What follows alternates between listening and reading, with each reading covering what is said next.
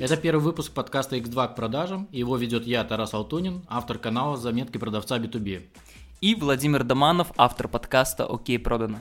В этом подкасте мы задаем гостям вопросы, которые помогут вам увеличивать ваши продажи. Да-да, минимум на 10%, если дослушаете до конца. А, сегодня мы пообщались с экспертами в области подбора персонала. Речь шла о самых актуальных вопросах, связанных с наймом продавцов. Этот выпуск мы посвящаем всем продавцам, которые хоть раз слышали от HR. Спасибо, мы вам перезвоним.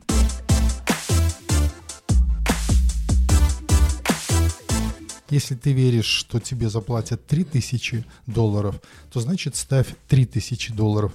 Тебе не важно, сколько платят на рынке. Тебе угу. нужен один работодатель, который предложит тебе эти деньги. Когда ты рассказываешь про свой неуспешный опыт, я у тебя спрашиваю, почему так получилось? И ты мне объясняешь, это значит, что ты прорефлексировал, пережил этот опыт и вынес из него а, для себя полезный. Всем привет! Привет, дорогие слушатели, наши гости, Тарас. У нас сегодня очень актуальная и больная тема для многих компаний, я в этом уверен. Это поиск и подбор менеджеров по продажам. У нас в гостях два профессионала, два эксперта, один представитель э, кадрового агентства, другой представитель in-house компании крупной, у которой большой штат продавцов.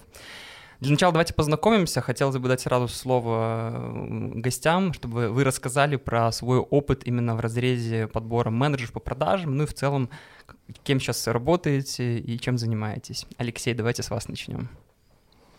Меня зовут Алексей Немкович, я руководитель рекрутингового агентства «Административный ресурс». А, продавцов я собеседую много лет, если быть точным. 17, из них 10 э, лет в рамках э, собственного бизнеса, подбирая менеджеров по продажам для разных компаний. От розницы до IT. Это всегда самые интересные проекты и самые востребованные, потому что э, четверть вакансий, которые есть в открытом пространстве, это менеджеры по продажам. Угу. Наталья. Наталья Жуковская. Я начинала с рекрутингового агентства, но не административный ресурс. А э, далее мой опыт э, в торгово-производственной компании крупной. Ну и, безусловно, опыт в логистических компаниях, э, не только в СТА Логистик, но сейчас я работаю в компании СТА Логистик. И, безусловно, а, начиная с рекрутингового агентства и до сегодняшнего момента, менеджер по продажам — это основная категория, которую я подбирала и с которой я сталкивалась в подборе всегда на протяжении вот уже там 20 лет. Угу. Ваша компания пользуется услугами кадровых агентств по Нет. поиску персонала? Вы сами закрываете да. вакансии? Супер, хорошо. Окей, давайте тогда начнем с самого начала, из чего происходит э, поиск менеджера по продажам, да, это ну, портрет того самого менеджера, да. Расскажите, э, есть ли у вас какие-то базовые там вводные для составления этого портрета, насколько он уникальный для каждой компании или э, там по индустриям он однотипный? Вот, э, Алексей, расскажите, как вы составляете портрет менеджера по продажам? Работаете ли с этим вообще? Очень по-разному. Мы всегда работаем от запроса нашего клиента и э, спрашиваем простой вопрос, какую задачу этим человеком вы будете решать. То есть мы не просим рассказывать, сколько лет должно быть менеджеру, там, какого он пола или какое у него должно быть образование. Мы спрашиваем, кому и какой продукт он должен продавать и в каких объемах. Исходя из этой задачи, мы, собственно говоря, вместе с клиентом и формируем профиль должности этого менеджера по продажам, рисуем такой некий а, портрет, а, в который, собственно говоря, уже и стреляет а, рекрутер. В зависимости от отрасли, а, от продукта, а, очень разные качества могут быть а, превалирующими у менеджера по продажам. Но в любом случае это должен быть дружелюбный человек, настойчивый и терпеливый. Окей, okay. мне интересно, как вы мерите дружелюбность? Я общаюсь с людьми, наблюдаю их в динамике. Это лучший способ понять, кто э, есть кто, как тебе человек отвечает, как он строит с тобой коммуникации. По плодам их узнаете их, не по резюме, а, а именно не там э, не по картинкам на Фейсбуке или в LinkedIn, а в процессе общения ты понимаешь что-то о человеке. То есть правильно я понимаю, что нужно приглашать там чуть ли не всех, кто оставил э, резюме, да, там о поиске работы, и уже э, как-то его рассматривать, общаться с ним. По большому счету, да, если ты хочешь что-то понять о человеке, ты должен его проконтактировать. Это единственный способ подбирать лучших сейлзов. Угу. Окей, спасибо, Алексей. А, Наталья, давайте расскажите ваш опыт, как у вас в компании. Ну, зависит от того, э, на какую роль в, об... в процессе продаж приходит э, кандидат. Эм, продавец может искать клиентов, и продавец может развивать клиентов. И основополагающие базовые определенный набор личностно-деловых качеств для них одинаковый, но тем не менее цель и специфика продаж у них все-таки разная. И в первую очередь, конечно, мы ориентируемся на личностно-деловые качества и на определенную мотивацию продавцов. Я сейчас говорю не про денежную мотивацию, хотя она у продавцов всегда, и в первых трех топах да, мотиваторов. Я про то, что зажигает его в продажах. Э, и за кадром мы с вами говорили о том, что а, продавец получает кайф от своей работы тогда, когда он готов бежать на долгие дистанции. Окей, okay, а вот вы говорите про личностное, да, мне интересно mm-hmm. дополнить э, про опытный или без опыта работы uh-huh. в продажах, да, то есть, ну, часто же бывает такое, uh-huh. что люди просто не на своем месте, то есть они не работали в продажах, но они могут раскрыться в этом. А насколько это критичный э, критичный критерий, важный критерий при э, подборе, как часто там, в процентном соотношении готовы принимать без опыта работы в продажах. Э, и, ну, акцентом на то, что, ну, типа, это тот пластилин, который там можно самому слепить под себя. И сэкономить еще вначале. В том числе, да. Да, Алексей? это лучший критерий. Чем меньше ты готов платить на, старше, на старте, тем э, меньше требования к опыту. Вот. Э, часто компании берут э, на позицию менеджера по продажам людей без опыта, но в таком случае я считаю, что должно быть качественно организовано обучение, иначе такого человека лучше не подпускать клиенту. Это большие репутационные риски. А, мы готовы рассматривать без опыта. А, при наличии ярко выраженных качеств и способностей э, на старте и успешность, уверенности в успешности продавца. Но, конечно, а, мы бы хотели, чтобы у продавца был какой-то минимальный базовый опыт не для того, чтобы он знал модель продаж и там, теорию, классификацию клиентов. Этому действительно можно научить, это масса материалов. А лишь для того, чтобы он это понюхал порох, почувствовал вообще свою специфику продаж и шел в продажи осознанно, а не потому, что это хороший старт, заработать хорошие деньги. Ну или еще легкий старт. Да, легкий старт, да. очень быстрый вход, особых требований там к профкомпетенциям нет, к образованию нет. А, наверняка большинство компаний а, в первую очередь смотрят в том числе и на личностно-деловые качества, а не на какой-то профессиональный опыт. Поэтому, да, на старте вход очень быстрый, легкий, но самое интересное потом. Окей, okay. а, Алексей, я вот еще хотел вернуться немножко к вашему ответу по поводу согласования с заказчиком, да. Как часто э, вы можете повлиять на его картину мира при заказе там того или иного там э, продавца, ну, когда вы видите, что он ну просто не прав, то есть вот у него это первый опыт найма, и он там ну влетает в облаках каких-то, да, насколько люди готовы прислушиваться к, к экспертному мнению, да, чем э, или часто очень гнут свою линию, нет, мне точно нужна девочка там из Сеньяза, там все как бы вот, ну типа ищи только ее, как бы, ну вот. Хотел узнать ваш опыт вот общения с заказчиками в, в таких ситуациях? Всегда могу повлиять. Всегда, И да? всегда влияю. Коротко и ясно. Супер. Нет, просто тут есть мне, мне лично вот очень любопытно, потому что действительно бывают такие клиенты, заказчики, которые говорят, у меня по опыту вот девочки продают всегда лучше, и есть же штаты отделов продаж, где работают одни, например, девчонки. То же самое, как у меня был вот случай из, э, из реальной жизни, когда клиент говорит, там, мне нужно вот обязательно, чтобы человек, который приходит у меня именно на эту позицию, был стройный. Он говорит, если человек не может позаботиться там, о своем теле, то есть он не, не следит его в порядке, там, не занимается спортом и так далее, то как он будет потом следить за моими продажами и клиентами? То есть для него это был какой-то внутренний такой фиксатор того, что это точно скажется на его продаже в дальнейшем.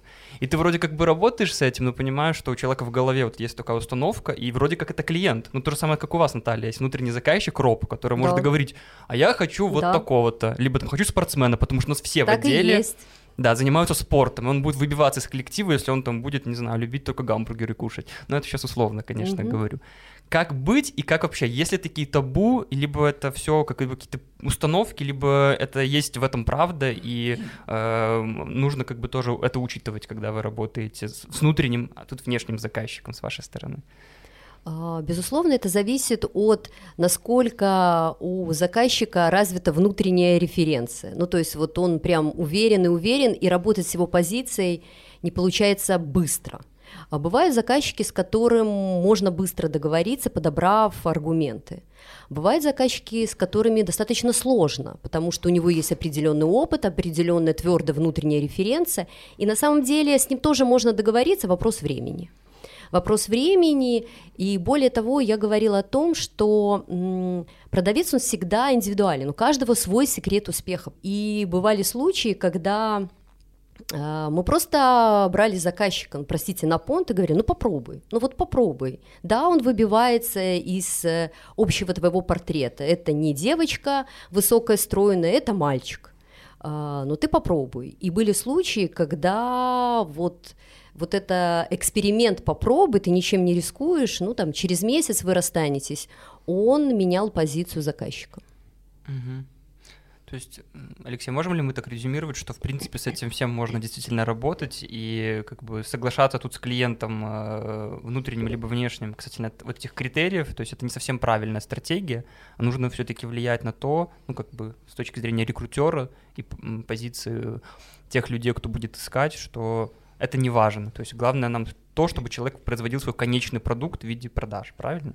Смотрите, основное отличие внешнего рекрутинга от внутреннего, мы всегда можем сказать э, нанимающему менеджеру, что мы не будем работать с его предубеждениями. Если я считаю, что предубеждения нашего клиента не позволят мне реализовать проект, я просто откажусь от этого проекта. Каждый человек имеет право добросовестно заблуждаться и оставаться в своей собственной картине мира. Но если наши картины мира не согласуются, то значит этот проект будет реализовывать просто кто-то другой. К сожалению, э, внешнему рекрутеру э, ну, далеко не всегда получается отказаться, да, ему приходится работать с вот этими э, внутренними предустановками, предубеждениями, негативным предыдущим опытом, который есть у нанимающих менеджеров. Поэтому я часто искренне сочувствую а, своим а, коллегам, внутренним рекрутерам. Но именно поэтому к нам и приходят клиенты, потому что внутреннего рекрутера зачастую просто не слышат. Угу. Хорошо.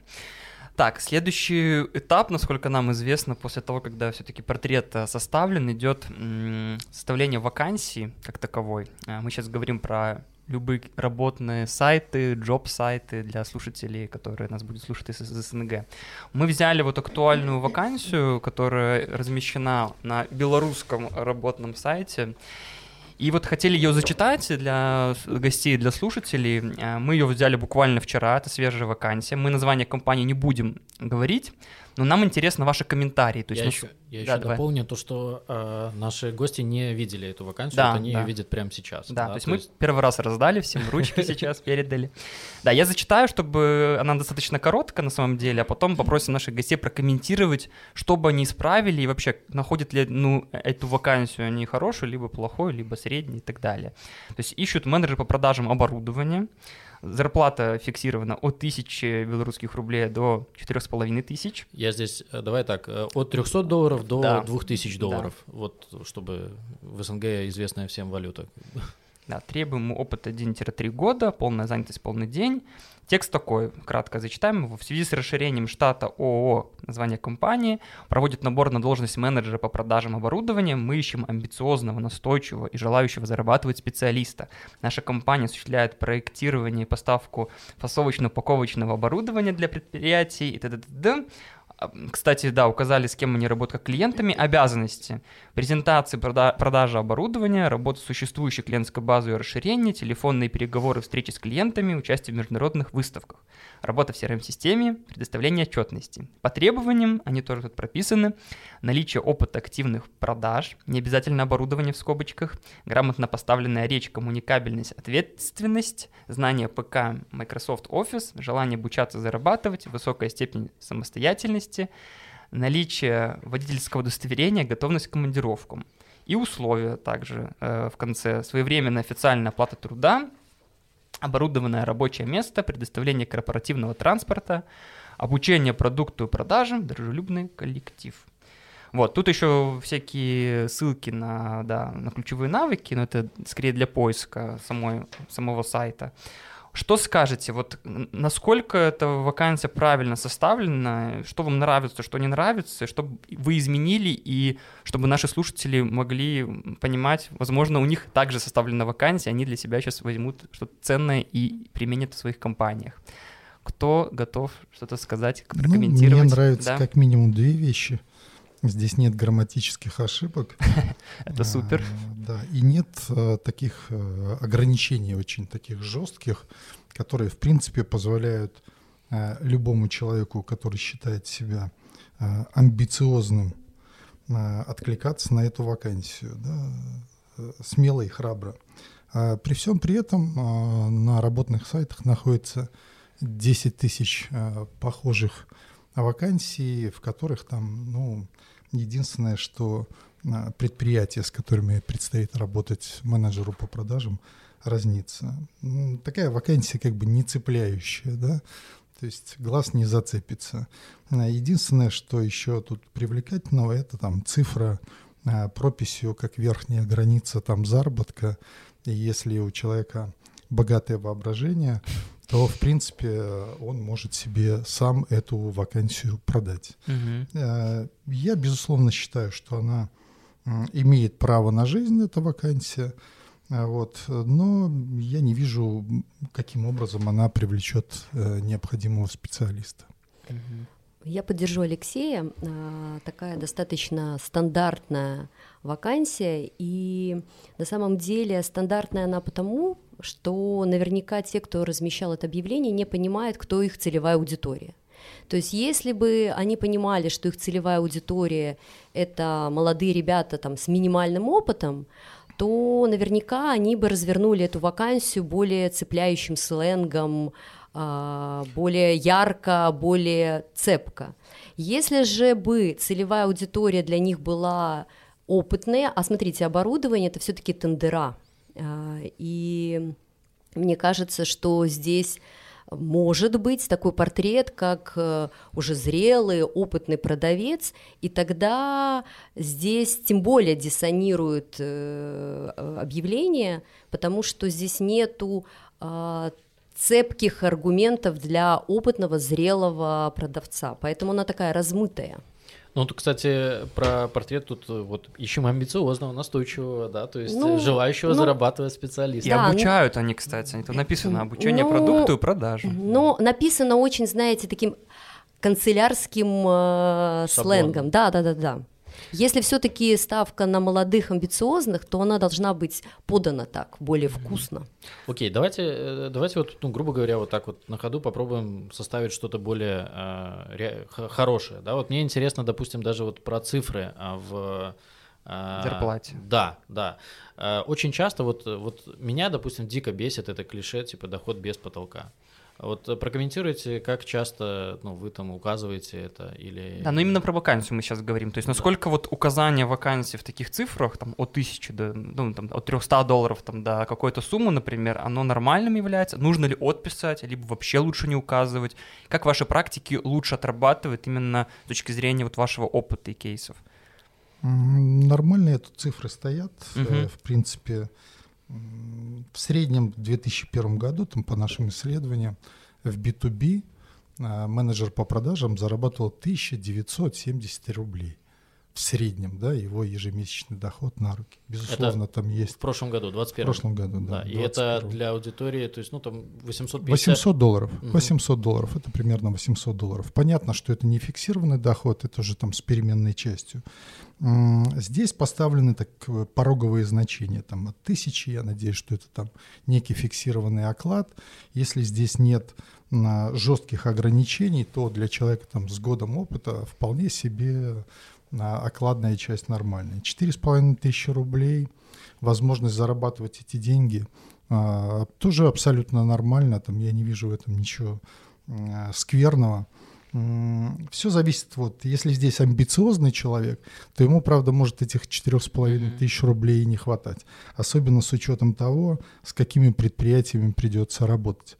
Я видал э, и подбирал людей в компании, где на самом деле у сейлзов э, не было верхней границы, но бывали моменты в жизни, когда собственникам бизнеса очень серьезно приходилось об этом сожалеть э, при выплате заработной платы. А я был таким, которому э, как раз-таки через там полтора-два года собственник просто менял э, отношение к мотивации и пересматривал ее. Ну, естественно, ничем это хорошим не заканчивается. Безусловно. Но я бы, знаете, именно вот здесь в защиту не в защиту, наоборот, вот про эту фразу без потолка.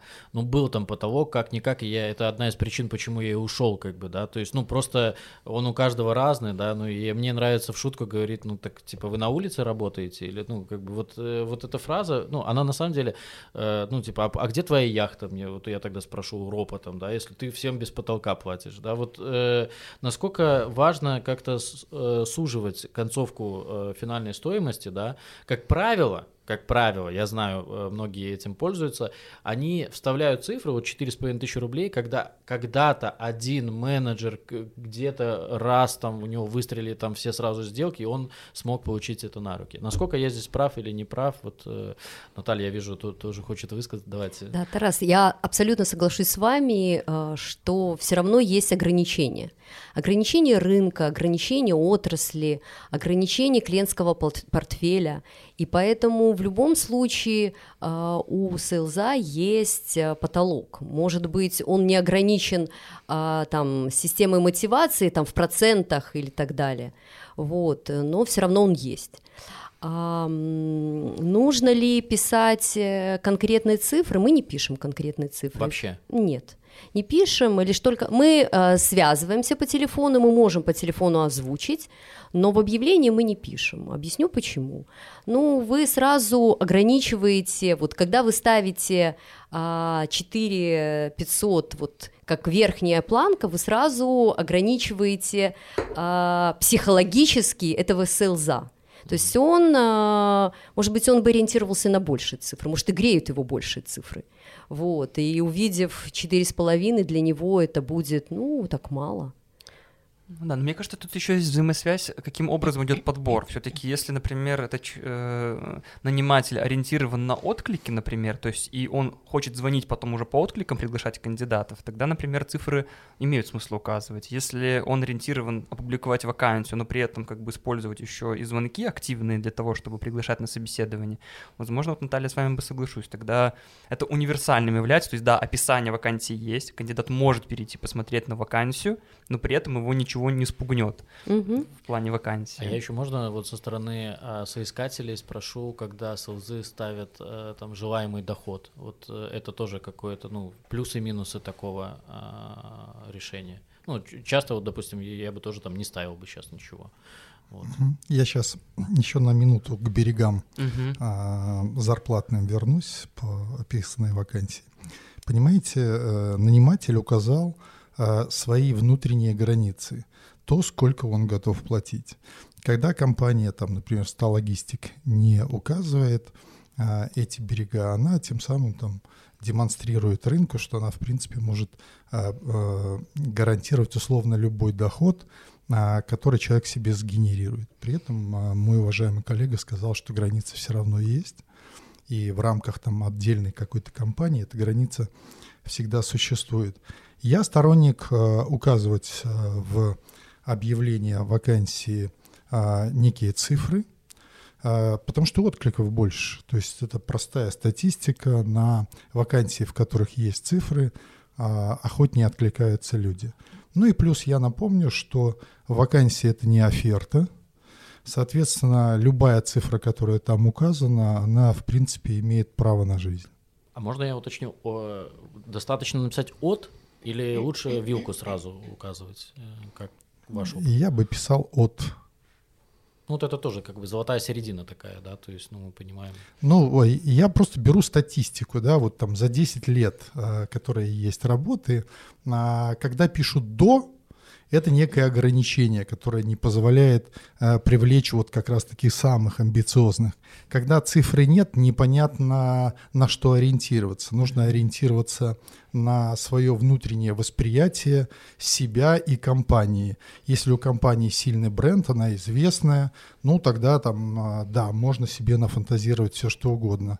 А если компания no name, и она там вчера появилась на рынке или там год назад, или работает в узкой нише, ну отсутствие там каких-то цифр вакансии, мимо этой вакансии будут просто ходить люди, не обращать на нее внимания. Я вот тоже сейчас, я, кстати, поймал на мысли, что если бренд раскручен компанией как работодателя, то есть и там нету цифр, то есть если, например, мы видим вакансию, вакансию там, Хайникина там, либо какой-нибудь другой, мы такие, ну блин, мы же знаем, что это классная компания. Да. А если видим то, вот точно такое же описание, но у компании, там, которая, no да, no name, назовем ее так, то тогда наоборот это отталкивает, такой, блин, а вдруг там, не знаю, фильтры. Нет, вот. ты сразу думаешь, что там точно нет оклада, и да, ты придешь да, там на на каком-то в убитом офисе в полуподвальном помещении, там на сломанном стуле ты будешь а, с трубкой в руке там продавать бесконечно что-то никому не нужное. Ну почему? Тут обещают оборудование рабочего места. А, смотрите, по этой, вакансии у меня э, э, больших претензий еще раз там нет.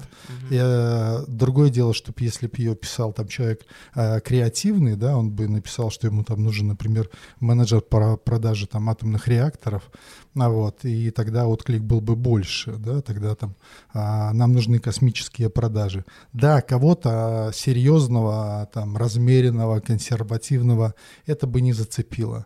А, но это привлекло бы тех людей, которые вот как раз-таки желают зарабатывать. Угу. Окей, а можно вот я еще раз отмотаю, потому что, ну, действительно, я уверен, у многих ребят вопрос а, по поводу, когда они э, рисуют резюме, писать желаемый доход или не писать? Вот тоже, кого, ну, кого Конечно, вы смотрели? Конечно, писать. Да? Конечно, писать. Да? Смотрите, а, это самое а, вот прикольное, да, когда ты спрашиваешь, так а сколько ты денег хочешь? А, и тебе начинает человек там развернутый ответ давать. Ну, это зависит от того, какая сфера, отрасль, что мне надо, кому и как, ну и так далее. Да? То есть а, как будто там стоимость э, телевизора LG зависит от того, сколько времени в сутки он включен, да, или в какой комнате он висит. А сколько ты хочешь зарабатывать, это твоя внутренняя установка. Она может быть любой. Кому-то достаточно тысячи рублей, кому-то тысячи долларов, а кому-то мало и пять. Угу.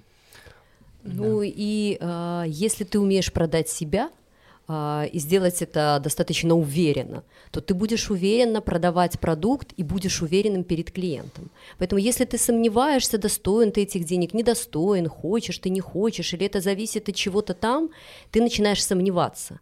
И ты не уверен в себе, и ты будешь неубедителен перед клиентом. Просто мы сейчас такую ситуацию разбираем, сейчас вот буквально пару комментариев, когда продавец, э, ну вот я тоже был в то время на месте соискателя, ты такой думаешь, блин, какую сумму, чтобы не продешевить, да, с да, одной да, стороны, да. а со второй стороны так, чтобы у тебя хоть кто-нибудь назвонил, потому что если ты напишешь там сразу там двушечку, да, например, и, ну, да, у тебя резюме соответствующее, но опять же, люди же, многие, кто ищет работу в продажах, вы знаете, что они часто бывают из компании в компанию, то есть, и когда да. они да, выкидывают свое резюме, для многих это реально стресс, то есть они не понимают, сколько они действительно могут стоить на рынке со своими скиллами, да, и вот тут писать цифру такую, да, вот напишешь, а потом работодатель скажет, хорошо, хочешь 1500, 1500 получай, а там и продавцы сидят, которые там зарабатывают там да, 3000, да, да. например. Вот я, я тоже про, именно про это, этот Хотел пример. спросить, да, да. Ну, вот это интересно. Ты стоишь на рынке ровно столько, за сколько можешь себя продать. Если ты хороший sales, то любая цифра будет э, замечательной. Если ты веришь, что тебе заплатят 3000 долларов, то значит ставь 3000 долларов тебе не важно, сколько платят на рынке. Тебе угу. нужен один работодатель, который предложит тебе эти деньги. Но здесь э, сразу вступает такой момент, что все же смотрят, мы же об этом сразу проговорили, что лично пообщавшись, да, а если я поставлю там 5000 долларов, да, допустим, окей, после личного общения, возможно, они со- согласятся там на эти цифры, да, но по резюме они, ну, типа, нет, этого точно не потянем, все как бы, ну, там нафиг нужно, то есть и вот, вот в этом как раз-таки проблема, что по резюме, ну, не все же понятно, да. Зачем тебе работодатель, который сам в себе сомневается, угу. в своей компании да. или в своей возможности платить тебе деньги? Смотри, а, правильный там э, нанимающий менеджер, он тебя спросит, а что ты сделаешь за эти 5000 долларов? Я готов тебе их платить э, и нарисует тебе там некий план угу. э, продаж, там месячный, квартальный, годовой. Выполнишь, э, зарабатывай, пожалуйста, на здоровье. Может быть, он будет в три раза больше, чем э, у любого другого сейлза, который у него работает, но ты хочешь 5, угу. пожалуйста, продавай. Абсолютно соглашусь с Алексеем. На каждый товар свой купец. И если ты в себе сомневаешься, а, ну, ты как это, найдешь за тысячу белорусских рублей и потом не удивляйся, что мне не платят.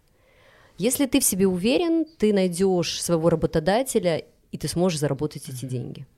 Я предлагаю, чтобы уже эту тему с вакансией немножко закруглить, но остался последний только вот вопрос лично, который меня беспокоит. Э, это по поводу общих формулировок вакансий. То есть, да, вот глобально вот мы, мы давайте, если даже посмотреть на эту вакансию, есть вот наличие опыта активных продаж, то есть очень общая формулировка, да, желание обучаться зарабатывать, ну что такое. То есть, по сути, если мы эту фразу уберем с этой вакансии, она ничего фактически не изменит. И я знаю, что многие сейчас э, вот в рекрутинге обучают тому, что говорят, пишите там какие-то конкретные, например, столько от такого-то количества звонков в день, либо база клиентов такое-то количество, да, и тогда профессионал, который видит, ну уже который с опытом, вот тут написано 1-3 года, он видит эту конкретику. Вот как вы относитесь к общим формулировкам, вот амбициозные, там внимательные, которые под собой ничего не несут, с одной стороны, с другой стороны, придут какую-то форму вакансии и, возможно, кого-то и привлекают.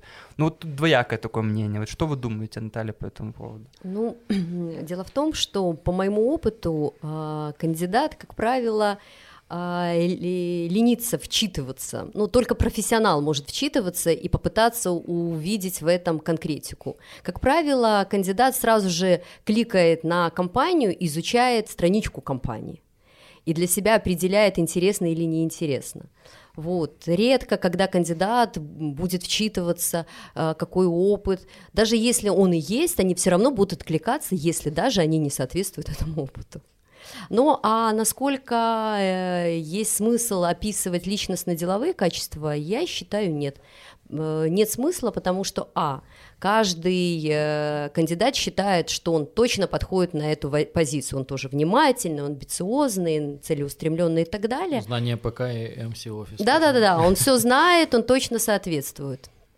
А, а во-вторых, мы даем подсказку, и нам сложно потом проверить э, э, кандидата с точки зрения того, действительно ли он подходит, потому что кандидаты умеют себя красиво преподнести согласно тому портрету и той наводке, которую мы дали ему в объявлении. Но чем четче описана вакансия, тем проще под нее скорректировать резюме. Угу. Вот под этой э, размытой вакансией, да, ты, ну, как бы там общими фразами, собственно говоря, резюме и напишешь. Э, у хорошего сейлза хорошее резюме.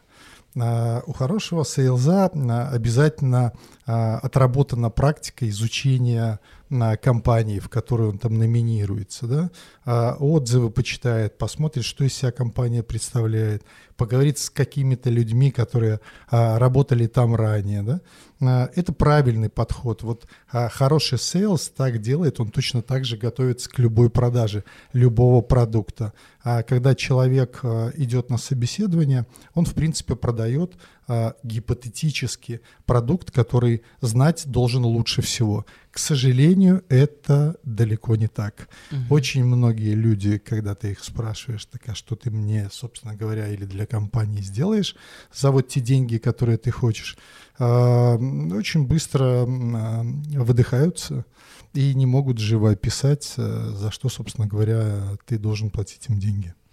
Алексей классно ответил и перешел к следующей теме нашего угу. выпуска, да, то есть про вопросы, которые следует задавать кандидатам э, на собеседовании, да, вот, ну, да, давайте, вот, Наталья, скажите, что вы спрашиваете у кандидатов, чтобы понять, да, то есть нам тут больше интересно какой-то вот... Э, понятно, что есть какая-то базовая история, там, расскажите о себе, вот. А, но нам интересно вот как распознать на собеседовании вопросами все таки хорошего селза от балабола или от человека, который там себя ничего не представляет. Ну, хороший селс, он говорит результатами. Ну, то есть он действительно, соглашусь с Алексеем, может четко сказать, насколько он продал, какой продукт он продал, в каких объемах, на какие рынки вышел, каких клиентов привлек. И это конкретика. А, во-вторых, как я уже говорила в самом начале, здесь важно оценивать еще его готовность работать в долгую, ну, на большие дистанции. И здесь нужно смотреть, как долго он работает, как долго а, ну, он нацелен на то, чтобы добиться результата. А что есть долго в современном мире э, работать? Ну, например, э, если он, если продажник два года проработал в компании одной, для меня это уже долго. А год? Год, ну... Прогунчик. Ну да, да. То есть за год, да, да. Все еще зависит от того, условно, что он, э, каким он был со старта. То есть если он пришел, это его первый опыт, и, и он только год проработал, он еще не успел обучиться. Вот, и э, внести свой результат э, в, в общем-то, в компанию. Самоотдача от инвестиций. Вот. Окей. Okay. Алексей, как вы еще добавите, какие, что вы спрашиваете? Я просто спрашиваю, справится ли человек. Для меня важно понять, готов ли человек принять на себя ответственность за тот результат, который мы э, от него ждем. То есть мы э, говорим, что нужно нашему клиенту, и спрашиваем у человека, каким образом он будет достигать этого результата. А потом всегда спрашиваем, э, принимает ли человек на себя ответственность за этот результат. И я очень внимательно смотрю и слушаю, а, что и как человек мне отвечает. Кто-то принимает на себя ответственность. Ведь когда человек говорит о том, что он справится, да, а, он а, всегда неким образом предсказывает э, свое будущее. Да? Теперь вот подумайте сами, кого бы вы предпочли взять? Человека, который а, принял на себя ответственность за результат да, на собеседовании и сказал, что я справлюсь. И второй человек, который сказал, что я буду очень-очень стараться. Ну. И один, и второй человек, они, в принципе, смотрят там в будущее, что-то предполагают. Ни один, ни второй не знает, справятся ли они. Но первый, когда говорит, что справится, он принимает на себя ответственность за результат.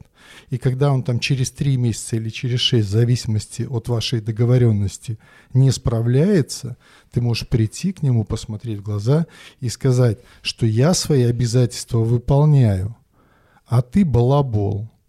И я бы хотел, чтобы ты а, приложил больше усилий для того, чтобы выполнять взятые на себя обязательства. А когда человек тебе сказал, что я очень-очень постараюсь, то через три или шесть месяцев, когда ты ему пришел и показал, что он там не сделал тот результат, который необходим, он тебе скажет, ну я же старался. Угу. С кем бы вы предпочли работать? Очевидно, с первым, наверное. Но тут такой тоже момент, что может ли человек, не попав в компанию, то есть, ну, если я знаю, это Особенно нанимать... не, не из индустрии, кстати. Да, не индустрии. Вот я, например, я прихожу в компанию, мне говорят какие-то задачи, обязательства, даже по звонкам либо по плану. Пока я не увидел декомпозицию этого плана на один рабочий день, то есть я не понимаю, например, с кем мне предстоит работать, там, есть ли скрипт, скрипты системы, не, не всегда на первом собеседовании понятно в целом, как бы, что из себя компания представляет, видит симпатичного HR, э, видит, э, там, не знаю, печеньки, чай, кофе, какие-то плакаты с лозунгами, и такой думает, ну, наверное, тут есть система. И ты как бы стрёмно тоже на себя брать обязательства какие-то, да, потому что для меня это не пустые слова, например, как человека, который работает с ними. Когда ты не, ты не понимаешь, что предстоит тебе еще делать. То есть нет тут такой вот истории, что он может сказать, но опять же это будет просто пустые слова в воздух, когда он не представляет, что делать. Помните, о чем мы говорили выше? Что мы хотим, чтобы sales это был человек, который уверен в себе. Да. Вот это один из факторов проверки уверенности в себе. Да, я не знаю, высоко ли бежать и добегу ли я, да? Но если я сам себе не скажу, что я доберусь до вершины, спросите у альпинистов, которые поднимаются в гору на восьмитысячник. Ну так что ты поднимешься на вершину? Кто из них вам ответит, я буду стараться? Или это зависит от высоты, от того, насколько пологи, и там будут еще что-то? Я же этим маршрутом еще не, Не ходил. Окей, а, у меня тогда есть еще вопрос про говорить результатами. А, Мой опыт, ну, то есть все на конкретных примерах. У меня были компании, где я работал и показывал отличнейший результат, там лучше, то есть Мгм, и в мгм. больших отделах, и там в небольших отделах, то есть там с нуля все это строилось. Вместе с этим у меня был опыт двух компаний, где я э, объективно обосрался с результатом, да, то есть, ну, вот не получилось у меня так или иначе. А, Что из этого мне стоит, ну, то есть мне э, нужно рассказывать только про хорошие результаты этих двух компаниях или, ну, и насколько стоит бояться вот этих вот, ну, своих, э, как это? Факапов. Факапов. Да, да. Э, Ну, я, наверное, отвечу. А, Нужно говорить все. Мгм. А, потому что любой опыт это опыт. Другой вопрос, понимаете ли вы, что стояло за вашим успешным и неуспешным опытом? То есть, когда вы говорите, я там продал столько-то, понятно, что следующий мой вопрос, как ты это сделал? Да. И когда ты мне четко, логично рассказываешь, как ты это сделал, я тебе верю. Когда ты рассказываешь про свой неуспешный опыт, я у тебя спрашиваю, почему так получилось? И ты мне объясняешь, это значит, что ты прорефлексировал, пережил этот опыт и вынес из него для себя полезное. Это значит, что ты, скорее всего, такую ошибку не допустишь. Мгм. То есть это хорошо. Это хорошо. Ну, главное, чтобы ты мог объяснить, почему так произошло. Хорошо. А, Рассказывать надо все, но важно помнить, что собеседование не исповедь. Да? Если вы Да. хотите где-либо исповедоваться, выберите, пожалуйста, не рекрутера и не жену собственную. Это, наверное, о наболевшем, да? Ты- часто, часто такие приходят, я так понимаю. А, Я еще хотел а, вот в продолжении про вакансию, да, то есть и тоже без микрофонов обсуждали, что про наличие тестового задания для продавца. Расскажите про ваш опыт, э, то есть, ну, насколько оно нужно, э, практикуете ли и когда? Потому что э, у меня был недавно случай, то есть э, когда компания просто вот сходу присылает тестовое, то есть не объясняя, что они там хотят там, от кандидата, сколько там это будет. э, Выполни тестовое, потрать на это там 8 часов своего времени, оно несложное там, да, то есть, ну, для той квалификации, но это трата времени, да, то есть я не знаю, зачем мне это тратить. Вот хотелось бы узнать у вас про наличие тестовых заданий за, против. Смотрите, это любимая тема, конечно, айтишников, да, там тестовые задания для разработчиков, Да, там, да, да. для дизайнеров, для маркетологов. Ну, понятно, для чего это делается, да, это для того, чтобы сэкономить а, дорогое время, например, CTO, нанимающего менеджера. Но это и демонстрация отношения к кандидату. То есть мы время, а, оплаченное нашего CTO, ценим, ну, мы же его там а, оплачиваем из своего кармана, ну, а ваше время, оно как бы для нас менее ценно, а вообще на старте никакой ценности не представляет. Поэтому я такой вот а, большой противник а, тестовых заданий а, в старте. Тестовые задания нужно давать человеку, а, которому ты а, предполагаешь или намереваешься делать офер, и то в тех случаях, когда никаким другим способом ты не можешь определить, что этот человек квалифицированный специалист. Ну, наверняка есть такие профессии, где нужно а, что-то своять и что-то сделать для того, чтобы ты конкретно убедился, что человек профи в этом. А, что, какое за- да, задание тестовое дать э, сейлзу? Ну, мне, честно говоря, а, для меня важно, как человек, вот а, поведение человека в динамике. Вот что я отслеживаю. А, Как человек э, строит со мной лично взаимоотношения.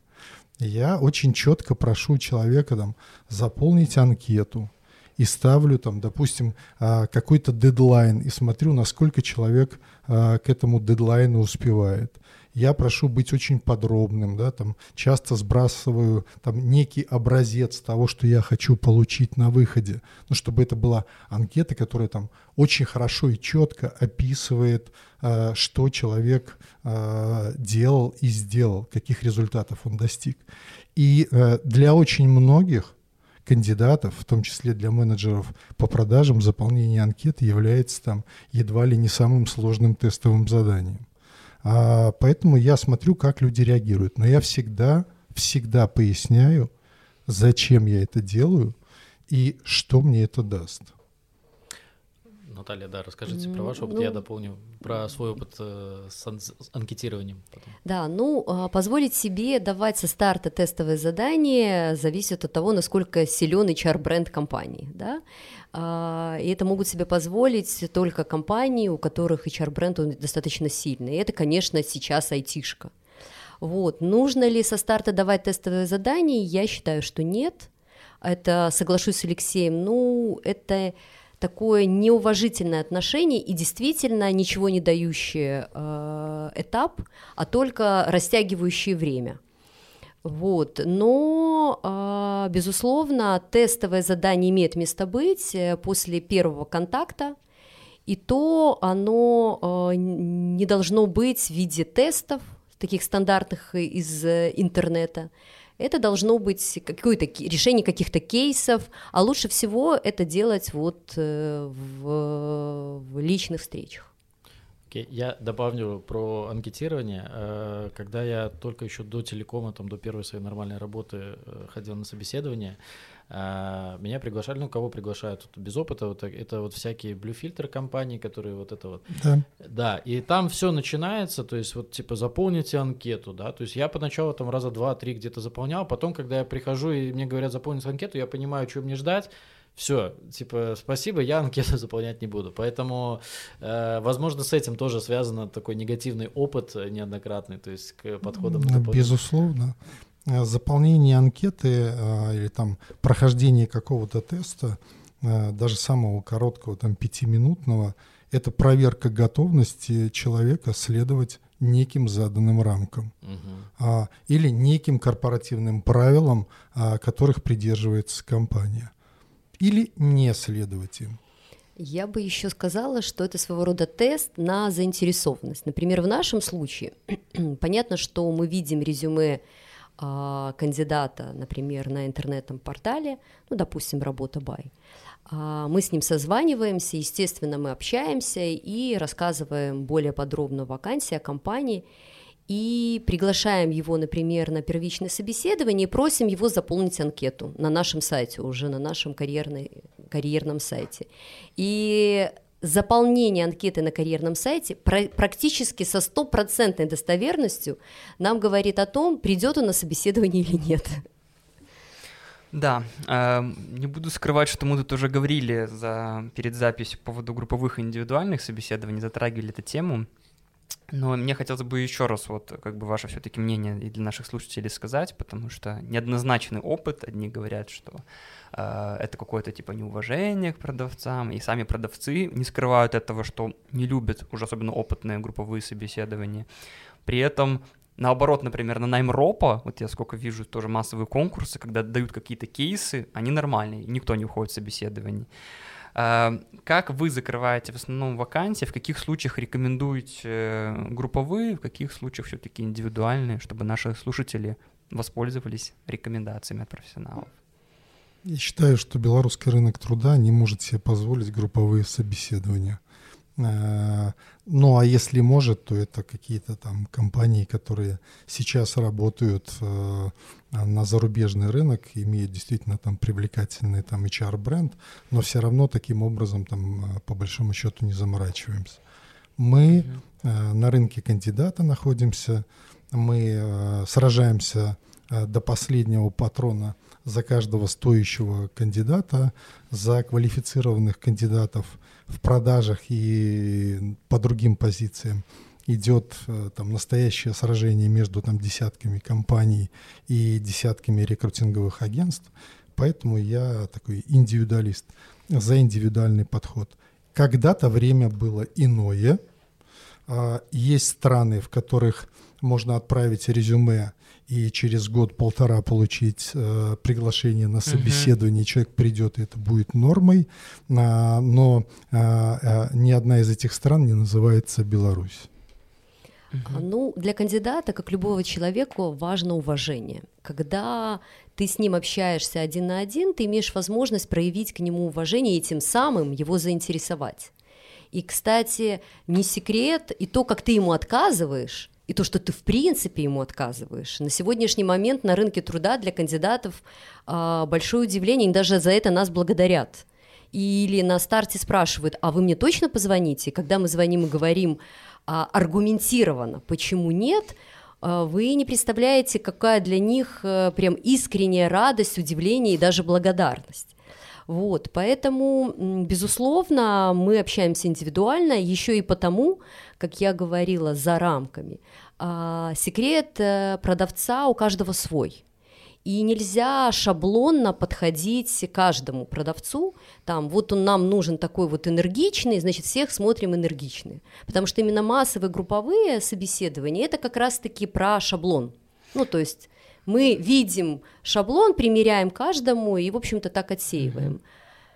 Поэтому я только за индивидуальное общение. Да, у нас просто было интересно, вот мы с Тарасом там, закрываем периодически вакансии тоже продавцов для клиентов. Это обычно начинающие, то есть ребята, которые стартуют позицию в компании, вот, и мы прибегаем, э, ну не знаю, в последнее время это раз прибегает либо нет, но я до сих пор так делаю, благодаря конкурсу это делаю, то есть причем, да, мы берем самую высокую позицию на работном сайте, чтобы она была, собираем максимальное количество откликов, потом там моя помощница обзванивает всех, зовет в большое какое-то пространство, которое мы арендуем, и действительно этап за этапом, да, мы смотрим там на личностные качества, но как бы в чем как бы загвоздка, что в чем я, вот, это мое, мое личное мнение, вот я сейчас старался, прошу, согласен ли он все-таки, и ваше мнение, чтобы этот э, такой конкурс, когда там приходит 30 человек, и ты по, поэтапно отсеиваешь, там доходит до финала 4 человека, он позволяет, а, кандидатам увидеть ажиотаж на вакансию, то есть они понимают, что, блин, прикольно, то есть, а тем, кто дошел до финала, позволяет почувствовать себя уже победителем каким-то.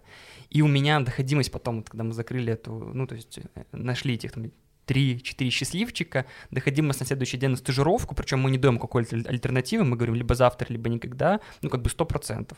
Конечно, на, на потом уже на стадии обучения, адаптации, там еще несколько человек отсеиваются, понимают, что возможно что-то не их и так далее, но в целом как бы этот метод рабочий. Но он действительно только для начинающих продавцов, да, потому что, по сути, ну, там и приходят с опытом люди, да, но мне главное, я, мне позволяет этот конкурс и сразу, вот когда они массово сели, увидеть тех, кто мне надо. Но если я их просто всех выгоню, оставлю этих трех людей, ну, это будет не так, как бы круто, не, не так продающее, если они пройдут, там, э, пройдут три часа и дойдут до финала. Ну да, Владимир, вы можете, как это, со старта, как минимум из 30 прозвонивших дошло 10, и слава богу, да, посмотрели на остальных 10, из них, ну, еще же важен внешний вид, он не должен быть отталкивающим. Да, да, да. Да, и там и в итоге ваших 5 осталось с вами. Да. Ну, тут на самом деле этот метод хороший именно почему для новичков, потому что для меня это было открытие, что, ну, у меня никогда не было такого, чтобы я не пришел на собеседование, там, не предупредив, да, а доходимость, э, ну, там, 70% это вообще отличный показатель, оказывается. Вот. 50% отличный Да, да, да. 50%. Вот, есть, а когда ты персонально все это, ты тратишь, ты же планируешь график свой, да, там, ты тратишь, что ты готов потратить на этого человека время. Плюс, наверное, часто бывает, когда приходит, и ты уже с порога знаешь, что он тебе, ну, нет, а тебе нужно на него там, ну, там, из уважения как-то пообщаться. 15 минут, так сказать, чтобы не спорить впечатление компании, нанимателей. Алексей. Я научился не видеть с порога, кто подходит, а кто нет. А у меня на это ушло много лет, но теперь я каждому человеку даю шанс 10-15 минут для того, чтобы он а, мое некое предубеждение, а, когда мне человек вот зашел, и вот как зашел и не зашел, да? Да, да, да. я даю ему возможность исправить вот это вот мнение о себе, и примерно там в одном-двух случаях из десяти это именно и происходит, потому что э, зачастую людям нужно время, чтобы адаптироваться, э, для того, чтобы почувствовать себя в своей тарелке, потому что ну, любое собеседование для любого человека это стресс. И даже когда человек внешне с этим стрессом ну, достаточно хорошо справляется, там внутри все равно в массе своей там все клокочет. Ну, это, кстати, очень классный, классный да, опыт. Да, а, да. Он, наверное, действительно с опытом приходит, да, я думаю. А, у меня еще по этому блоку последний будет вопрос а, по поводу, а, вот Наталья сказала про отказы кандидатам, да. А, я даже как-то спорил с своими коллегами с СЛЗами на эту тему, что насколько имеет смысл СЛЗу после отказа в вакансии попробовать себя еще раз, там, да, может быть, выше HR пройти, или, может быть, услышать, почему нет, и там обработать это возражение, да, то есть, э, и, ну, бывают ли успешные кейсы, или это, ну, наоборот, тебя как-то может там понизить, там, как-то вот в глазах нанимателя, то, что ты там без исходности какой-то. Ну, вот бывает объективно, когда компания тебе, вот, э, это очень круто, когда тебе компания импонирует, ты хочешь именно туда, и ты хочешь сделать все возможное, чтобы попасть именно туда. Вот, э, расскажите про ваш опыт. Все достается настойчивым и терпеливым. Если тебя слил рекрутер или HR, или HRD, или ROP, э, иди дальше. Если ты хочешь что-то получить, то стучись. И лучше всего продавались э, люди, которые были настойчивые, которые находили мой номер телефона, угу. которые там писали в личку и так далее. Это и были а, самые лучшие сейлзы на самом деле, люди, которые умели а, донести свою ценность там, до меня, даже иногда там вопреки а, там, моей занятости или там, опять же, моим предубеждениям, там, нежеланием а, встречаться там с людьми, не потому, что я сомневался в том, что они хорошие продавцы, я ничего не знал об этом. Но у меня, например, мог быть к тому моменту пул из там 5-7 а, хороших кандидатов, а, и я просто не хотел больше заморачиваться. Но мне попадался настойчивый человек, который меня там теребил, приходил, убеждал, и, собственно говоря, он и получал эту позицию. Мы с, мы с вами выше говорили о том, что а, при, в первую очередь это продажа себя. Как, э, если ты не можешь продать себя, ты не можешь потом продать продукт. Да. И, и условно, если тебе говорят нет, а клиент тебе часто говорит нет, а в данном случае тебе компания говорит нет, то давай покажи, насколько ты умеешь выявить потребности, почему тебе сказали нет. Когда ты выяснил потребности, как ты смог отработать это возражение и проявить и отработать, и сказать, что а вот посмотрите на это с другой стороны, это дает мне вот такую, такие преимущества. Это прямая там ярко выраженная продажа.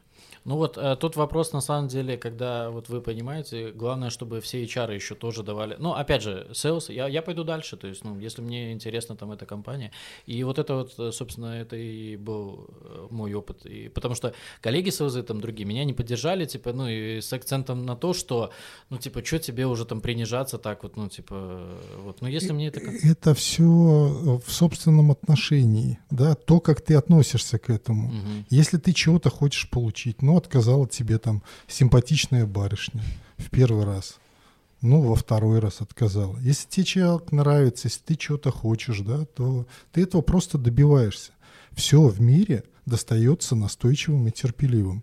Поэтому, если тебе отказал кто-то, в том числе и собственник бизнеса. Ну, еще раз постучись. Может, у нее просто было в тот момент плохое настроение. Да, комментарием, кстати, к Алексею заканчивая эту тему, скажу, что я знаю реально прикольный пример, когда Селс очень хотел попасть в Wargaming, ну, продавцом получается, и он просто сформулировал свой офер круто. Он сказал, давайте, окей, вот у вас есть вот вакансия, есть условия определенные, давайте, дайте мне просто рабочее место, там, да, давайте я месяц буду работать, там, вы мне только за процент, то есть без заклада. Если я выполню, окей, мы, да, не выполню, окей, я уйду. То есть, по сути, он создал такие условия, при которых, типа, только, ну, дурак, типа, не наймет его, потому что, по сути, компания ничем не рискует.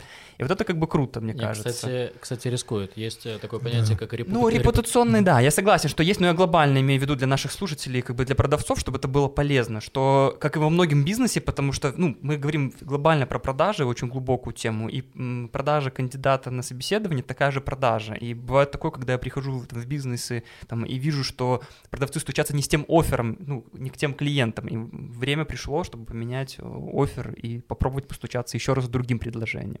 Хорошо, у меня вот такой вот вопрос э, к нашим гостям. Как я уже начинал с этого выпуска, что проблема с подбором менеджеров, она у многих компаний, у многих э, собственников бизнеса, то есть это боль. Как вы видите, в чем все-таки вот основная ошибка? Понятно, что я так говорю в среднем по больнице, но в целом все равно хочется людям понимать, как бы, возможно, они себя в этом найдут. То есть какая их глобальная ошибка именно в подборе менеджеров по продажам? Почему их им не хватает? Именно эта вакансия самая болезненная. Потому что они не знают, кого они хотят. Они хотят продажи. Они говорят, нам нужны продажи. Нам нужен кто? Менеджер по продажам. Но почему-то вот у них... Какой менеджер по продажам? Угу. То есть проблема в том, что они не могут сформулировать, кто им надо, я правильно ну, понимаю? Или очень э, такие завышенные ожидания. То есть очень у заказчика очень часто я хочу и такого, и такого, uh-huh. и такого, и бывает и он долларов. наговаривает, да, и за 100 долларов, и бывает он наговаривает очень часто взаимоисключающие качества.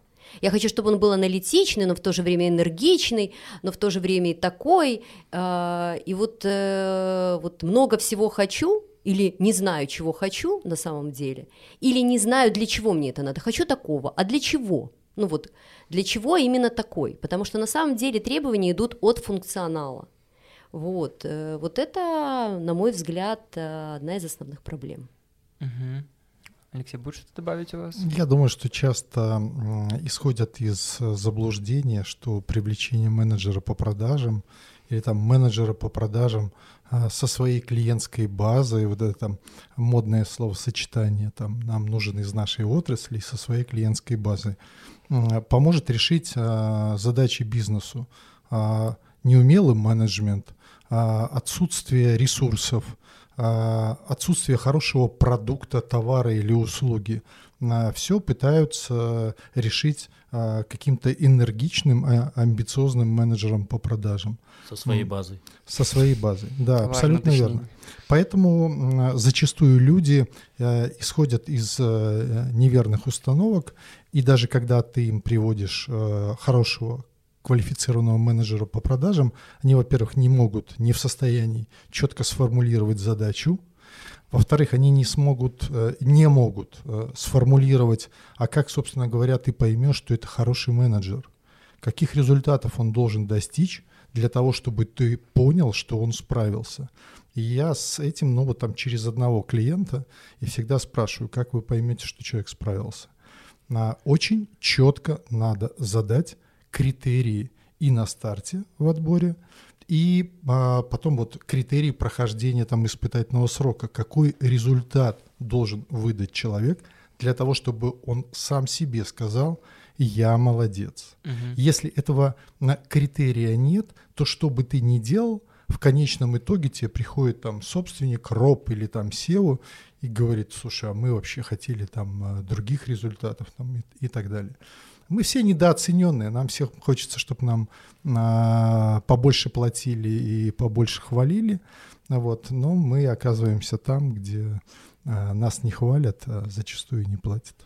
Я хотела бы еще дополнить Алексея, еще важно, насколько реально э, этот показатель или этот результат достичь там на старте или в течение там ближайшего года или какого-то времени. Потому что, как правильно сказал Алексей, очень часто есть заблуждение, что набрав там четыре человека, которые будут звонить по телефону, а если они не осуществляют столько-то звонков в день, а, это э, вот только поэтому мы условно сможем достичь той или иной цели, того или иного результата. Вот. Хорошо, а тогда в продолжение к этому Поделитесь, может, какие у вас были самые тяжело закрываемые позиции продавцов, то есть почему, ну, из опыта интересно просто, и как вы их в итоге все-таки закрыли, то есть какой-то пример из жизни. Или когда... не закрыли. Или не закрыли, да, то есть интересно вот какой-то кейс из вашей практики, который был бы интересен для наших слушателей. Ну, самое клевое это там, где больше всего денег, конечно, где самый большой агентский гонорар, это было в IT, когда нашему клиенту был нужен lead sales менеджер uh-huh. для продажи на, рынок э, Северной Америки. Там достаточно высокие были квалификационные требования.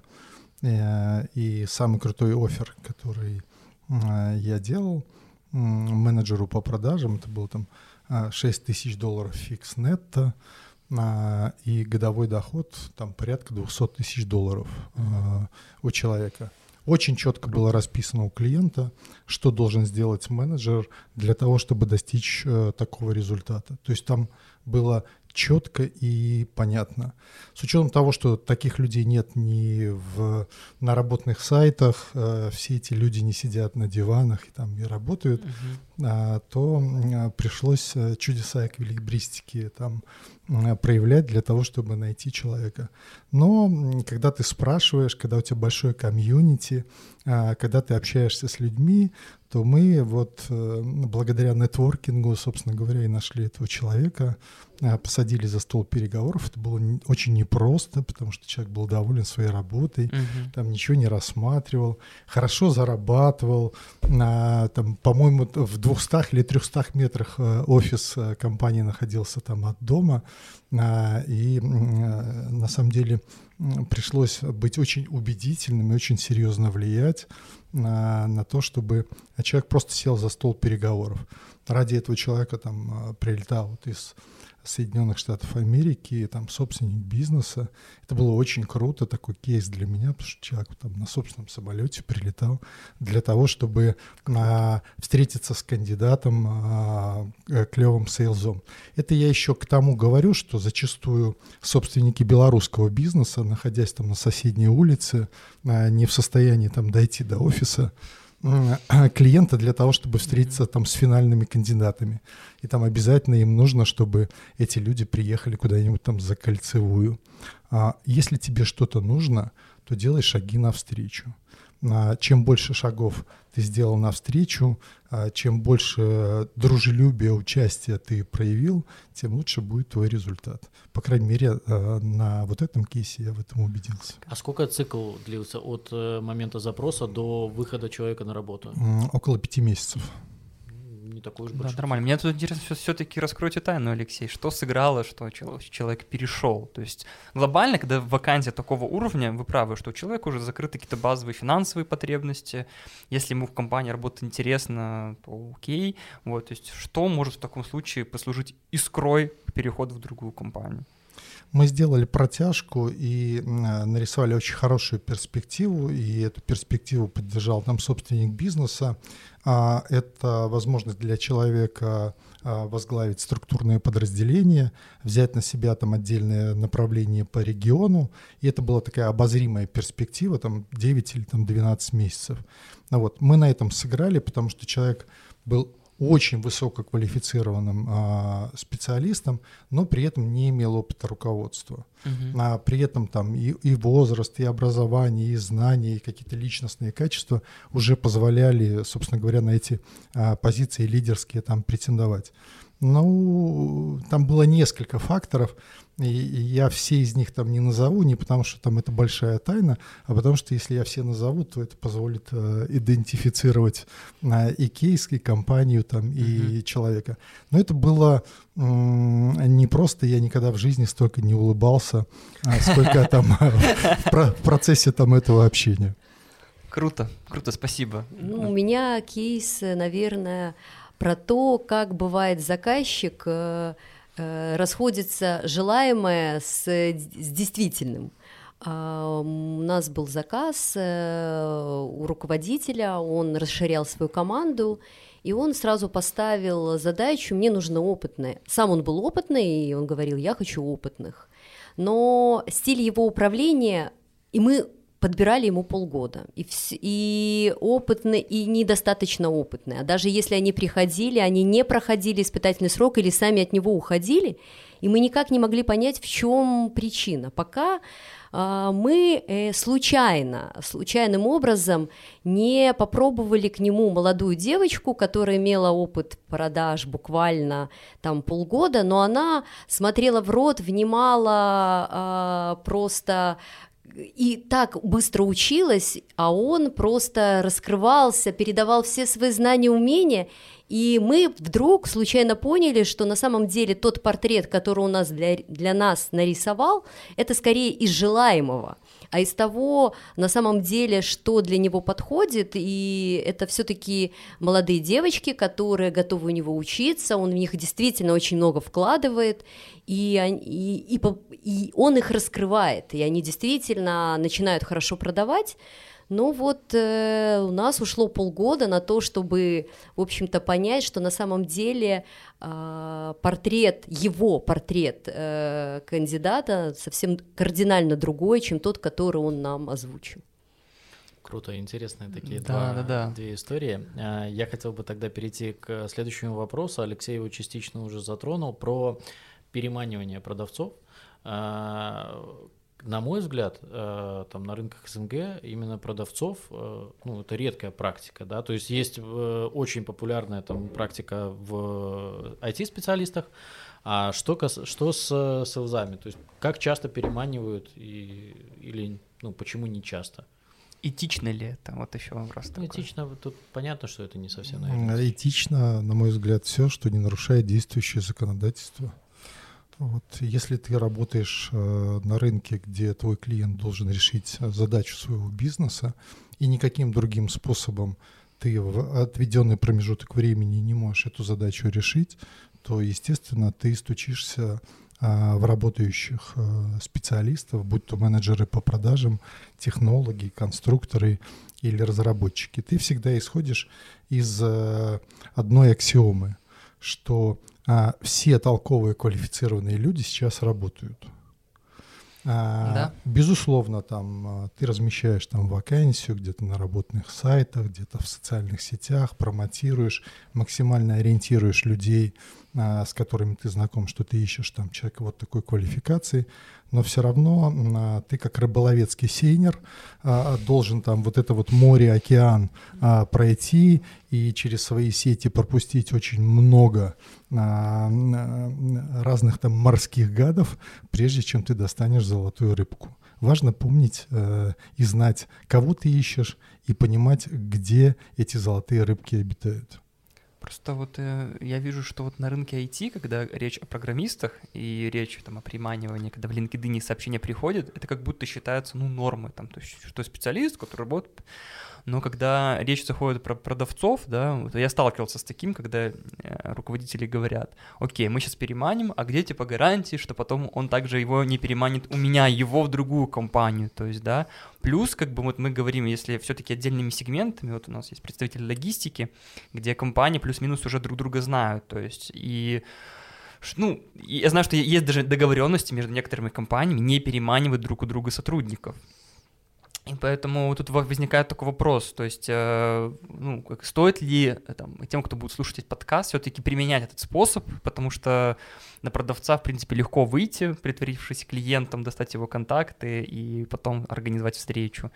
Либо все-таки это такой уже как метод X, который идет в последнюю очередь, когда ты попробовал уже все доступные там э, работные сайты там, или соцсети и так далее. Как вы думаете насчет этого? И, и вот, Наталья, вы- интересно вы, как представитель логистики in-house, пользуетесь ли вы таким способом и берете ли к себе, либо ставите ли задачу своим рекрутерам поискать специалистов среди тех, кто уже работает? Ну, а, давайте вернемся к началу нашего разговора, и когда Алексей сказал о том, что сейчас рынок кандидатов. И а, действительно а, очень сложно найти менеджеров по продажам очень много, но а, эффективных, результативных и хороших а, сейлзов очень мало. И поэтому, конечно, стоит задача подбора, закрытия позиций, ее надо закрывать.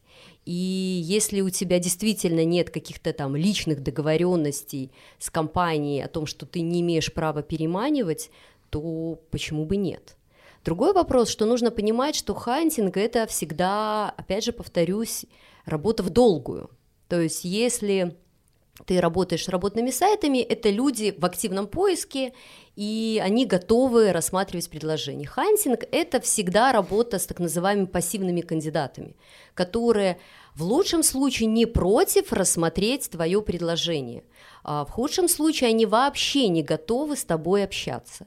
И тут у тебя начинаются танцы с бубнами, ты долго, твоя задача сначала хотя бы в принципе на него выйти и с ним пообщаться. Затем твоя задача хотя бы установить им первичный контакт, пообщаться неформально. То есть это всегда очень долго. Вопрос, а, есть ли у тебя это время, стоит ли кандидат этого времени, и что ты можешь предложить. Самое главное, что ты можешь предложить. И вот здесь мы опять возвращаемся к теме HR-бренда. Если ты а, ну, имеешь такое же среднее предложение, как любая другая похожая компания, но если овчинка выделки стоит, ну вот стоит ли. А, поэтому вот как-то так. Я правильно понимаю, что при хантинге в среднем там 20-30% к доходу текущего э, добавляется? Больше. Больше? Конечно. Сейчас э, просто нормальное предложение. Э, ты всегда исходишь из того, что человек, которому э, предлагают офер, он получит контр-офер, поэтому там э, оферы принимаются 30, 40, 50 процентов э, к существующему доходу. А когда хантинг, когда тебе нужен вот там, например, конкретный специалист, то ты просто спрашиваешь, а сколько человек хочет денег. И это может быть X3 запросто. Сейчас такой рынок труда, что любые договоренности а, между компаниями там, о непереманивании uh-huh. не работают. Почему они не работают? Потому что условный сталогистик может там договориться с Крафтрансом или там с Дженти или с Телсом о непереманивании э, там продавцов. Но у каждой из этих компаний продавцов будет переманивать IT, потому что в логистике работают хорошие сейлзы, которые знают иностранные языки. языки, работают на внешние рынки, и поэтому а, мой вам лайфхак на айтишные рекрутеры, если вам нужны сейлзы, то классные сейлзы есть в логистике. Я думаю, что для IT, для IT-рекрутеров это уже не лайфхак. Да, да только они не очень умеют э, привлекать сейлзов, потому что они привыкли в иной парадигме. Не все, безусловно, не все, э, но когда я там, например, пишу в э, каких-нибудь там телеграм-каналах о том, что я просто, э, если у меня есть номер телефона человека, то я ему всегда звоню. Это лучший, самый короткий и да. самый действенный способ установить взаимоотношения и через там 5-10 минут понять, сможем ли мы дальше контактировать. А, и там вот начинается вот это вот там а, этично, а, этично, неэтично, экологично, не экологично. Если человек оставляет свой э, номер телефона, соответственно, и имеет вообще там телефон, знает русский язык, и способен на нем изъясняться, то, соответственно, ему можно позвонить, и спросить, готов ли он к коммуникациям. Или э, сказать ему что-то, что его заинтересует, э, вступить в эти самые коммуникации. А когда ты пишешь человеку, который ничего о тебе не знает, а в девяти случаях из десяти ты обратную связь не получаешь. А, или ты должен быть, ну вот прям как Кавка или там Пелевин, так уже так писать а, и таким хорошим быть в эпистолярном жанре. В любом случае это занимает больше времени и больше сил тратится для того, чтобы получить а, ответ на простой вопрос «да» или «нет». Но мы столкнулись э, с другой особенностью. Не знаю, столкнулись ли вы в последнее время с этой особенностью. Даже на звонки не отвечают. Причем ты можешь звонить... Селзы? Да. А, ты можешь... И не только селзы, то есть если это опытный, э, опытный, давайте скажем так, экспедитор, э, там, sales, ты ему можешь звонить в разное время, в разные дни, а, в течение недели, и он просто не поднимает трубки. Но он знает, что ты, какой целью ты ему звонишь. Нет, он не знает, а. для тебя это не знакомый номер, но даже есть случаи, когда ты выходишь на него через его знакомого, договариваешься о том, что а, он договаривается, не ты договариваешься, а ваш общий знакомый, что вот э, просто пообщайся, даже в этом случае они не всегда поднимают трубки. Поэтому рынок меняется, Поэтому сейчас это происходит, сделать все сложнее и сложнее. Нужно искать новые способы, новые подходы, а, новые методики, технологии, поэтому... Ну, это одна из причин, по которым а, приходят в рекрутинговое агентство, потому что кандидаты иногда не отвечают вот именно на звонки прямых конкурентов, потому что это вроде как бы там не камильфо. А чтобы не уволили вот. потом. А, абсолютно верно. Может быть, это на пробивает тебя твоя собственная компания, да? Да, насколько такое ты тоже может быть. Насколько ты лоялен. Вот. А когда рекрутинговое агентство, ну, мы там, в 90% случаев там вступаем в коммуникации с людьми, и они мило общаются, и мило говорят «да» или мило говорят «нет». Но опять же напоминаю, сейчас э, замечательная сеть профессиональных контактов, LinkedIn, все там рекрутеры профессиональные там и внутренние, и внешние ее там используют. И это сеть, которая дает возможность постучаться, собственно говоря, там, а, к любому кандидату. Опять же, я напоминаю, что если там человек не ответил мне, ему может там а, позвонить или написать э, другой человек. А, иногда там приходится 3-4 контакта сделать с человеком для того, чтобы он тебе сказал, да, с тобой встретился или позвонился просто. Ну, классно. Я здесь э, чуть-чуть добавлю еще про свой опыт. У меня есть э, близкий друг, разработчик, он мне недавно показывал, вот у него там два года стажа, и вот сколько у него сообщений в LinkedIn, то есть, ну и там все. И я согласен, что на самом деле, ну, то есть при там потоке сообщений ни одного звонка. Хотя в LinkedIn, если тебя человек добавил в друзья, там э, есть номер телефона, ну и если ты в рамках там одной страны, то тоже и номер телефона или там другие соцсети узнать, e-mail, не столь проблемно, то есть э, попробовать, ну, постучаться чуть-чуть, чуть-чуть в другую дверь, то есть я не говорю что-то фундаментальное там, вот, но я понял э, проблему, ну, то есть, что да, это дольше, и вот, э, да, вот этот, этот как раз-таки овчинка выделенки стоит, что, и плюс может ли наша компания, да, предложить что-то при хантинге, да, то есть, наверное, это уместно в топ-позициях, да, то есть, и в рядовых позициях, ну, там, как бы, только если попадешь человека, который там, ну, вот, недоволен там текущим положением своих дел. Сейчас э, любая э, позиция разработчика в IT это фактически топ-позиция, потому что если мы там меряемся по деньгам, да, ну, то понятно, там да. средний доход э, разработчика в IT это средний доход э, топ-менеджера в Беларуси. Соответственно, там и агентский гонорар примерно такой же. Причем а, я там а, олдскульный такой хедхантер, да, я там по-прежнему звоню людям, uh-huh. и а, когда я набираю там разработчика или там CTO или PM, я ни разу не столкнулся с тем, чтобы мне кто-то как-то а, плохо ответил или не захотел со мной коммуницировать. Э, милые люди, прекрасно разговаривали. Они, а, они потом в LinkedIn жалобы напишут. А, вы знаете, люди всегда находят повод пожаловаться. Да? Мы живем в стране, где там патерналистская система, поэтому люди всегда находят повод пожаловаться.